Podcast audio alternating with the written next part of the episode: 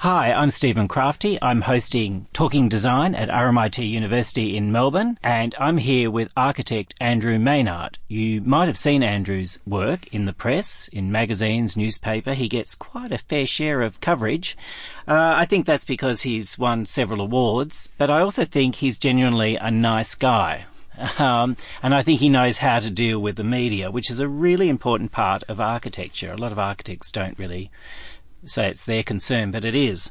Um, Andrew, welcome to the show. Thanks for having me, Stephen. Uh, you started at University of Tasmania, uh, trained in architecture, graduated yeah. in architecture. Yeah. Why grew, Melbourne? I grew up in Tassie. I, I spent many years there. Um, and uh, ta- so Tassie, I, I, ended up going to university there, of, of course. But when I graduated, there were just there weren't jobs in in Tassie. Um, the university knew that it was uh, dealing with exports of talent. So myself and my entire class and the, and the year above. Which year was that, Andrew? That was uh, I finished in '98, so '99. Or I actually travelled through '99, so it was the end of '99. Um, but yeah, two whole year groups almost entirely moved to Melbourne after graduating. So you virtually started a practice soon after graduating. Yeah, I worked for a few different firms, um, only briefly. I've never worked for anybody longer than a year. Uh, you know, Woods Bagot, Six Degrees, and I went to London and worked with Richard Rogers as well. Oh, that must have been an interesting experience. Oh, it was amazing. Well, they're huge. Yeah, well, they, but they know how to run a big practice. They keep the teams really small. Um, so it's not like a, a, sausage factory where somebody does this part and then they hand it on. So were you daunted by it? I was daunted by the sheer quality, like really smart people doing really rigorous work and constantly and doing late nights and constantly producing incredible work and then Richard would come in and dismantle it and you'd have to start again. Oh, no. So that's um, that was terrifying. Mm. Yeah, that whole yeah. process. But I learnt so much doing it. So you came back to Melbourne towards the end of the millennium. Yep. And started your own practice. Yeah. So um, after London and the rest, I um, took what was that late 2002. Um, I, I, came back with a few pounds, and of course at that time it was three dollars to the pound. So wow. I, yeah, so I just thought, you know what? Uh, I, there was a couple of people that had jobs that um, that they'd asked me to do. And I thought, well, you're a long time dead. I'm only 27, and I'm not really sure I know what I'm doing, but uh, I'll give it a crack. Mm. What's the worst thing that can happen? Fantastic. And you did. I landed on my feet. Fantastic. What was the first job that you knew there was going to be it was going to go okay? Um, I a friend of a friend, so there was a lovely distance there. Most people's first projects are for family, which is uh, dangerous, I always think. Um, and it was just a, an extension in in Carlton and uh, just one of those. You, you, look back in hindsight and you realise how lucky you were. Just one of the one of the perfect clients, just so generous and trusting for my first project, and that just rolled along, and it was just a joy to do it. And I learnt a lot. And um, the other project was for a family member, and that was for some storage units, mm. which I found really interesting. It was actually a lot of fun. Mm. It was quite a large sort of building, but. Uh, so both of those were real jobs, um, so signed agreements and all that. So I knew I actually you know could make it go of it. Yeah, exactly. So you've just come back from Barcelona, and you were shortlisted for a house in Northcote, mm-hmm. uh, and then w- received accommodation for the Northcote house mm. in the category of small houses. So mm. that must have been a huge honour. Oh, that was a yeah, that was amazing. Uh, to be shortlisted was staggering and then to go over there and, and receive accommodation was amazing as well. Um, unthinkable, especially it is such a modest house. It's just a little recycled. Well, for people who can't see the house, and obviously they can't see it, it's a house in Northcote, uh, Federation style, turn of the 20th century, mm-hmm. and you've added a quite a different. Uh, you've gone rather than reproducing what was there, you've created a double story uh, extension made of recycled bricks. Mm. And it's actually the bricks that we demolished. So the extension, the old extension, the wet areas um, that need to be replaced, we demolished those and then rebuilt the new extension out of those, plus you know 25% of other recycled bricks that we got from somewhere else. So there was something quite lovely about this idea of you know reducing the carbon footprint by simply not moving materials around, and the idea of memory being in materials, So you knock it down and then you resurrect them into another life. Um, Andrew, for people who don't know your work, and a lot of people do, you are very strong on sustainability but not in a hokey sense. You know, unfortunately, sometimes you see sustainable houses and you think, you know, it's kind of you expect a rainbow at the end of the corridor. um, how do you approach your work generally? Um, well, you know, sustainability. I, I, find it interesting that it's suddenly this big buzzword coming from Tassie. Um, uh, I don't know whether it's got something to do with sort of the rise of the Greens coming from Tassie politically and the whole Gordon River thing happening in the background when I was a kid. But um, at the at the university as well, we're really indoctrinated into a core part of design is sustainability. So I found it interesting when I travelled and worked elsewhere that suddenly there's this new thing that you tack on called sustainability. And I just think, well, that's problematic. Surely it's just another part of the complex pro- uh, process of design. Um, so it's definitely something that I do. And I, I, have a real problem where, and I think this is similar to what you were saying, people build these McMansions and they just cover them in solar panels and water tanks, and suddenly it's a sta- sustainable house. Well, you look at the size of the house and you think it's not sustainable. Exactly. And you're apologizing it by plugging on all this technology. It's the new type of consumption. Um, let's just buy our way out of trouble. It's the, you know, sort of the, the problem of the 21st century. Um, and really the Ilma Grove house, which is the one we're talking about, um, is the idea that sustainability doesn't have to be about solar panels and it doesn't have to be about water tanks and the rest. It, it, needs to start from core values of what is the material you're actually building out of, where does it come from, and simple things, orientation. Does it face the sun? Are the eaves right? So you let in lots of winter sun and protecting it from summer sun. Yeah. It, they're pretty simple things that seem to have been lost along the way. The other thing that's interesting with you, Andrew, is that you actually actually practice what you preach. So you don't have a car, no. you ride a bike. Mm-hmm. And it's only a simple thing, but I think it's an important starting point um, that you don't have to advocate a, a you know a two car garage for every house that you design. Mm. And I think that's quite interesting. But I don't. I, it's not as though I refuse to do um, houses with garages. I, I actually did a. Uh, was talking to a client recently where they were talking about a two-car garage, and I said, "What? Some, some, in some, quite often in a house, the the most playful, interesting space for the kids will be the garage, and that's where you sort of have your 18th birthday party and things like that. And so I, I like the line of um, I'm doing one in Fitzroy actually. Uh, I like the the line that let's design a really good uh, living space you just happen to be able to park a car in. So you can use it as a, a flexible space. Yeah. Take yeah. the cars out, and the kids can use it when you're not using it as a car. Yeah. But that, that's where I like to cars. work with a problem rather than against it. So instead of saying to somebody, "No, you shouldn't be driving a car because you know they destroy our city streets and and divide our community and pump out lots of carbon," is to actually say, "All right, well if there are constraints, let's make the most of those." Andrew, I'm looking at another house at Anglesea, mm-hmm. uh, a very modest timber house, and it was probably built in the 80s. Uh, I, I, think uh, 70s. 70s. Yeah. And you won an award for this house mm. in the category of alterations and additions. Mm-hmm. And it's just a very simple timber pod that is extended at the rear of the property. And quite surprising that, you know, for it's a very modest, very humble um, tell me about, this project. Mm. Well, it's actually um, three pods. The, the largest one is at the the, the uh, faces north, but there's also a bathroom pod at the back, and a, a kid sort of bedroom at the side, which is really just a bunk area. Um, and the logic there was that um, the client said, "I've got enough money to build a new house. Should I build a new house? But I don't want the you know these holiday houses that you see. It's just another suburban house transplanted down to the Great Ocean Road. Um, and so, you know, I thought, great, I'll get to do this fantastic beach house. And then, of course, ethics gets the better of me. And I think, well, very decent. I think, well, hang on, this this house does need res- resurrecting. It, it's going to take a bit of money to lift it, but there's a sort of an embodied carbon in the materials that are there, and there's also a history and a story. Like this, it's the same family that built the house is in the in house. the 70s. Yeah. So there's sort of memory, generation, a couple of generations of, of memory in there. So sort of just eroding that and replacing it seemed uh, difficult. But the the original house was built, it's out of green timber.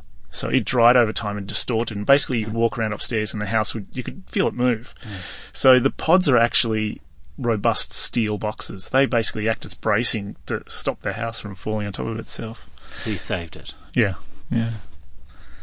You know, it's a beautiful house, and I think it's a reminder of what a beach house is. Mm. And unfortunately, a lot of beach houses become just a suburban plant. Absolutely. You know. Well, it's it's a pity we don't hear the word shack anymore. We now hear holiday home, mm. and I think you know it, it, it's a shack's dead. Like the simple.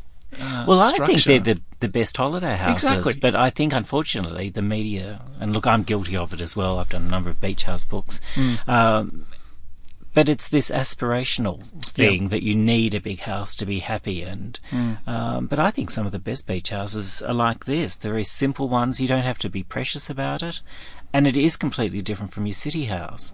And that's why you have a beach house. Hmm. I always, with beach houses, I always think that people start with the intention of a shack, but then they start to think about entertaining and they think, well, I'd love to bring down other families to stay here, and that's mm-hmm. where it starts to add up. Well, how will 12 of us, 14 of us be in this house for a weekend? And suddenly it explodes. Or I think, well, just go with the original intent. Yeah. You wanted a shack and just put tents up. Yeah, because how I mean, they- friends might only come once a year. Yeah, So why not design it for the for the 362 days of the year? Yeah. you're actually using it rather than for the one day that everyone descends upon it. And then it can be like camping because it could be like just your shack and then a row, a, a ring of tents with a fire in the middle, just like you know.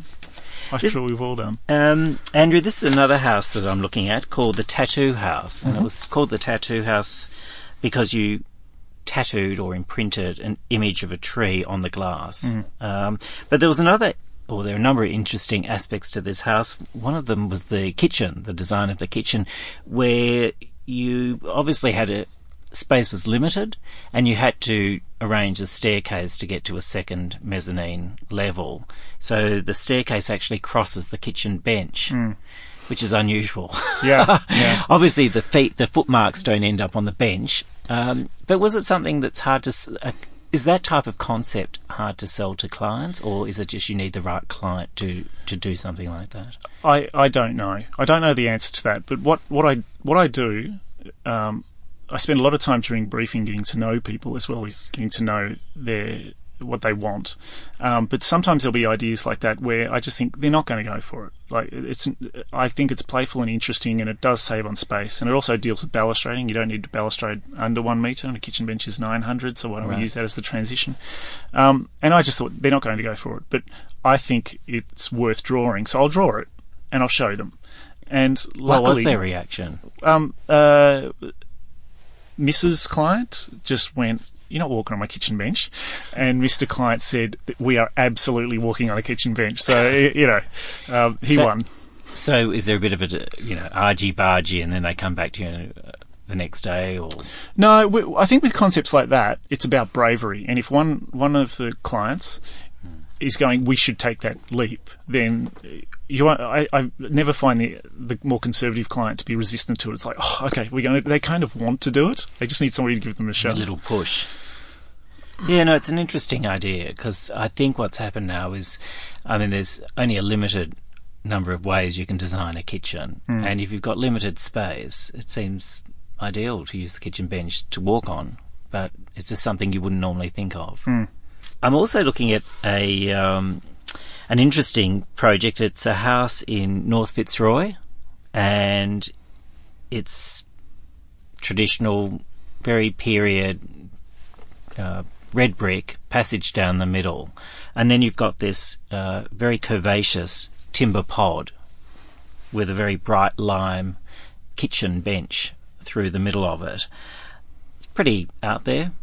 Um, clients must have been either cautious or you know thrown caution to the wind. I mean, what what was their reaction when you presented the, the design? Um, they they just said yes the whole time, you know, and uh, not in a really comfortable way. So I just propose things, and they go, "Oh, okay, if you think that's that's best." Like just remarkable. Like most people don't do that. They'll they'll they'll say, "Go for it, Andrew," and then they'll get it back, and they'll be like, "Oh, hang on, hang on." I'm not quite sure. Yeah, and you know, it's if an idea is really important, I'll try to convince them. If they're not sure, I don't want to make people uncomfortable. I like working with people. Is it the problem, Andrew, that a lot of people can't see 3D?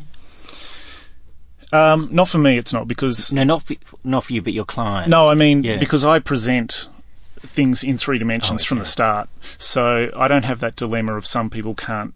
Uh, uh, I think as you're suggesting, take a 2D drawing and to convert them into a spatial awareness. Um, so from the get-go, people really understand the nature of the spaces. But um, Fraser and Rosemary are just lovely, generous people, and they just nod. Oh, is that what we're doing, Andrew? Oh, okay. Is that fabulous? yeah, and I just uh, okay. You meant to give approval, but that's fine. There must be times, though, that you are you perhaps go too far and you think, oh, maybe I should should pull back a bit. Does that happen? Oh, a- absolutely. I think Mash House is an example of that, where um, because uh, they uh, uh, Fraser and Rosemary were so willing to say, "Well, what, what are we doing, Andrew?" Mm. That's where I would draw some things and get, go too far ahead, and then go, "Hang on, let's just pull back." Slow it down, keep it simple, not put all of our tricks into one basket, and that's that's a sort of a discipline that I'm probably still evolving, but I think is uh, you see it in students doing too many things. It's like a, as you become uh, a more learned designer, you actually find yourself doing deliberately trying to do less, Yeah.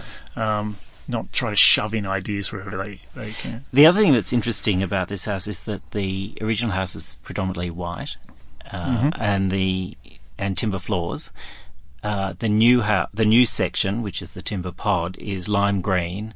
Uh, you've got shots of red through it. Uh, the bathroom is inspired by a horror movie or um, Psycho. Psycho, yeah. Uh, tell me about that. The tiles and the colour of the tiles. Yeah, so we, we proposed just a white bathroom, white tiles, um, uh, for the client, and um, I, I said I pulled out a sketch as we were about to it was going under construction. I said, well, why don't we embellish it a bit, like just put a little bit of colour in there, a little bit of splash near the shower. Um, so I just had a sketch of red tiles going down there, and what I didn't tell them because I thought they'd say no is um, that that is inspired from Psycho, the scene where she's you know the beautiful woman in the perfect white shower, and then of course the knife comes in and you know, blood goes where it goes. And as you pointed out, I think when you were there, it's actually a black and white film. But I don't, I don't know. You saw it in red. I saw red. How do they? How do the clients feel now taking a shower? I haven't asked them, but uh, when I when I mentioned on one of your tours, you had a, you had about sixty people there. It was some ridiculous number, and I actually mentioned it, not knowing that the clients are in the room. And Rosemary came up to me afterwards and said, "Ah, so that's what my shower's about, is it?" The other thing that's interesting, it is a very colourful house. Um, you've got um, lime shag pile carpet um, in the in the new pod, and uh, I still remember you telling me the next door neighbour's son went home to tell his parents that the people next door have got a television in their garden. Was that correct? Oh, yeah, and it's been called a camper van as well. Yeah. Yeah. Um, But the other thing I was you is colour is something that I love looking at, Mm-hmm. uh, but it's difficult to use uh, really well. It is. It's really hard to do, and um, uh, you know, I, am not sure I've got it right yet. But it's, you, you need to spend a lot of time. I, I'm pretty happy to be aggressive with color, if that's the right word, to splash a really strong color somewhere. Um, but uh, it's about trying to hit the right spot and not do it everywhere. And contrast material is really important as well. So the polished concrete floors and the timber contrasting against the uh, the bright colours. Andrew, this is a project that's coming up called the Mobile Art Studio that will be Mm-hmm. at Federation Square shortly, March, end March. of March. Yeah. Tell me about that project. Well, it's under construction. Um, a really exciting project. Uh, Arts Access Victoria um, approached me uh, about a year ago, um, seeing that I'd, I'd done a lot of concepts about mobile architecture. Uh, saying that they so Arts Access Victoria is um, a group of artists with intellectual disabilities, um, so Down syndrome and other uh, disabilities, um, and they produce some incredible artwork. Um, Jocelyn Lee actually did her first exhibition recently. Um, amazing work, and they've got a um, pretty daggy school shed out of Dingley that they practice their art in, and it's not the most inspiring space. So this is about being able to take the artists in a safe working environment wherever they want to go. So they could go into the bush and start drawing in the bush, or um, into Federation Square, bring them into the community um, rather than being isolated. Andrew, it all folds up, does it? Yeah. So it's a very simple, uh, uh, quite large uh, box. And what are the, what are the materials? Uh, it's all going to be buffed aluminium, so it's like the boxy version of an Airstream caravan. And then when you open it up, it's incredibly bright rainbow colours on these awnings that come out. And that, that comes from some of the sketches that the artists gave me. So part of the briefing process was saying to the artists, what what do you want? Draw. You design it. And um, I, a lot of the credit needs to go to them because I've really just taken their drawings and interpreted uh, into those forms. And of course, the great thing about these awnings is they can be adjusted up or down separate to the deck. So you can have sort of this covered space that's on the outside, so you can sit on that edge, which is about a seat height, or you can completely enclose it and be, you know, it could be raining and storming, you can be in there sketching away. And the idea is they can travel around Victoria or Australia. Yep. Anyway, This can just move with them. it's roadworthy, uh, which was the trickiest part, really. Uh, and they can do a performance. They sometimes do performance, uh, so they can lift up one part uh, and have sort of backstage areas, or they can do a long gallery. They can lift up two parts and just have people coming through looking at the work. Um, yeah. Is it the type of concept you can produce for other groups of people and this type of thing? Yeah, um, the Arts Access, um, no, sorry, Arts Victoria is now looking at it thinking, well, is this something we reproduce for other user groups or at, at least take some of those ideas and, in, and develop them in, uh, in different ways? But it's been incredibly difficult to turn this into a, a functioning roadworthy um, structure. So we've done the groundwork, duplicating it, of course, becomes. The other thing I'm looking, the, Andrew, the other thing I'm looking at is a little nifty pod that was designed for the botanical gardens for the ambassadors. Yeah. Tell me about that. Uh, so the Botanical Gardens approached me uh, again, seeing that I'd drawn some mobile architecture, but also they really liked the Styx Valley protest shelter that I'd designed when I first started my practice. What was it called? Styx Valley protest shelter. Right. So that's that's a, a, basically a, a, a tree house um, for the Styx Valley in Tasmania to act as uh, where the Wilderness Society can set up camp to stop log trucks from going through and clearing out the bush, the old growth forests. Um, and so they liked that bit of politics, but they also liked the, design. the design as well. So it's a very simple, well, it looks simple, very hard to execute. A, a, simple timber crate with a, a rooftop garden. So it basically looks like a, a square, a, an oversized pot plant. Um, but then each of the walls open up. Um, so that it turns into a um, sort of uh, not an exhibition space, a display space. So uh, botanical garden volunteers will man it, and they will show people how to pot plants or some of the plants, some history about the, the gardens or some information. And then about it opens up to reveal a seating area. Yeah, so you open up the walls and then you can actually flip down table and chair. Um, And so sit down. yeah, yeah. Andrew, what do you enjoy most about architecture? Or after 10 years, are you kind of getting cynical? No, I've I've I, have seen that, and I've you know. I, I know people can get very cynical, and I just choose not to.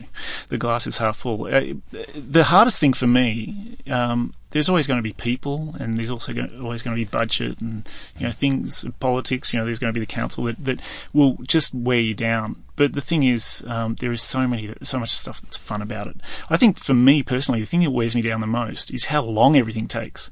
I'm too impatient. Like I, I've become, I've, I've So always you probably enjoy these pop-up Yep. projects that are quick, relatively quick. Absolutely, and that's the reason I do a lot of paper architecture too. Just designing things that is just an idea to execute very quickly, knowing they'll never be built and nobody's paying me to do it. But it's like I need to get something done. A bit like origami. Yeah, yeah, yeah. Or I did a project recently called uh, the Mobile Parliament. I was thinking about power structures and how we have these democratically elected people, but they're in these protected spaces, um, and the idea of having those spaces mobile so that if people get pretty annoyed at the politicians at one particular time, they actually can shove them into a box and take away their view and sunlight and say, you're not coming out until you change, until you improve uh, your uh, your policies. Did you present that to any politicians? Not yet, not yet, but um, uh, it's it's up for. I I put I put it in a um, online. It's gotten a, a, a fair bit of attention so far, but uh, I like causing a bit of trouble with those things. Andrew, thanks so much to come for coming in today to um, to speak to me. Um, it's been pleasure. wonderful, and um, you've been with Stephen Crafti talking design at RMIT University in Melbourne. Thanks for listening.